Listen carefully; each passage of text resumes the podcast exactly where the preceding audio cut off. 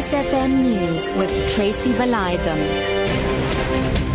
Two o'clock that afternoon, another 24 people have been arrested for yesterday's deadly Brook Street taxi rank shooting in Durban. KwaZulu-Natal police spokesperson Thulani Zwane says all members of the two warring taxi associations Three people were shot dead among a security guard.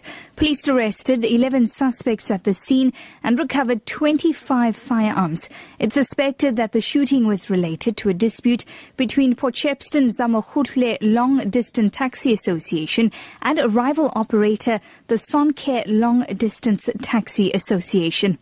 We know female construction workers at Prasa Metro Rail in KwaZulu-Natal says they have not been paid for two months. The women are part of the National Women in Rail Initiative, a five year project established by PRASA to empower female construction workers in the country.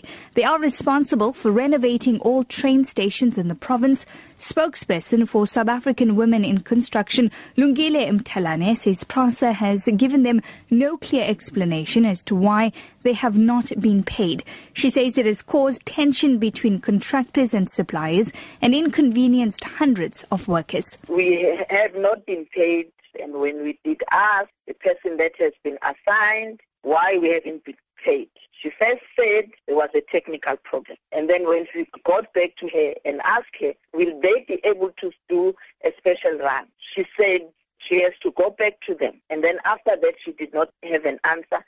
Then I asked her and I explained everything to her that the contractors have not paid the suppliers and the workers have not been paid and the lives of the contractors are at stake.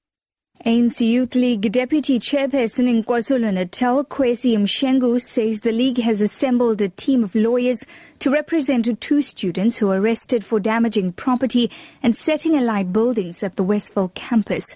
The students were arrested on Monday after violent demonstrations at the UKZN campus. The university says 10 students have been identified as being responsible for destroying property. Mshengu insists that they want to separate the real issues from criminal issues and those who committed crimes should be arrested.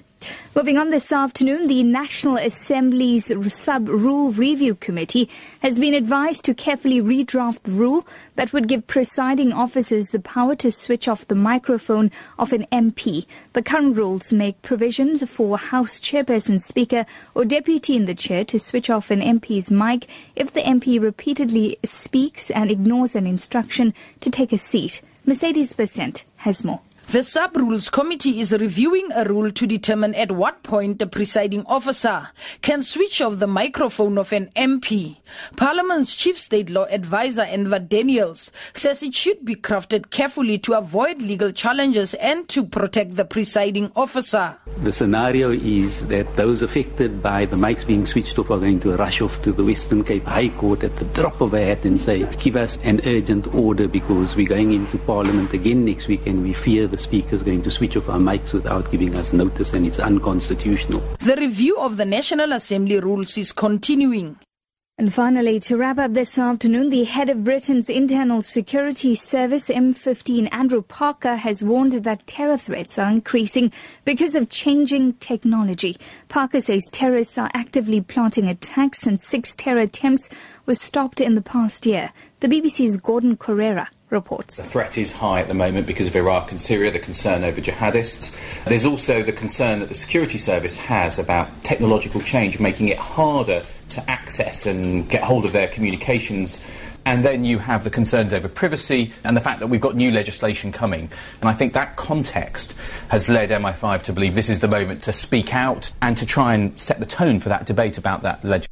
The top story at 2 o'clock, another 24 people have been arrested for yesterday's deadly Brook Street taxi rank shooting in Durban. For Lotus FM News, I'm Tracy Valatham. I'll be back with more news at 3.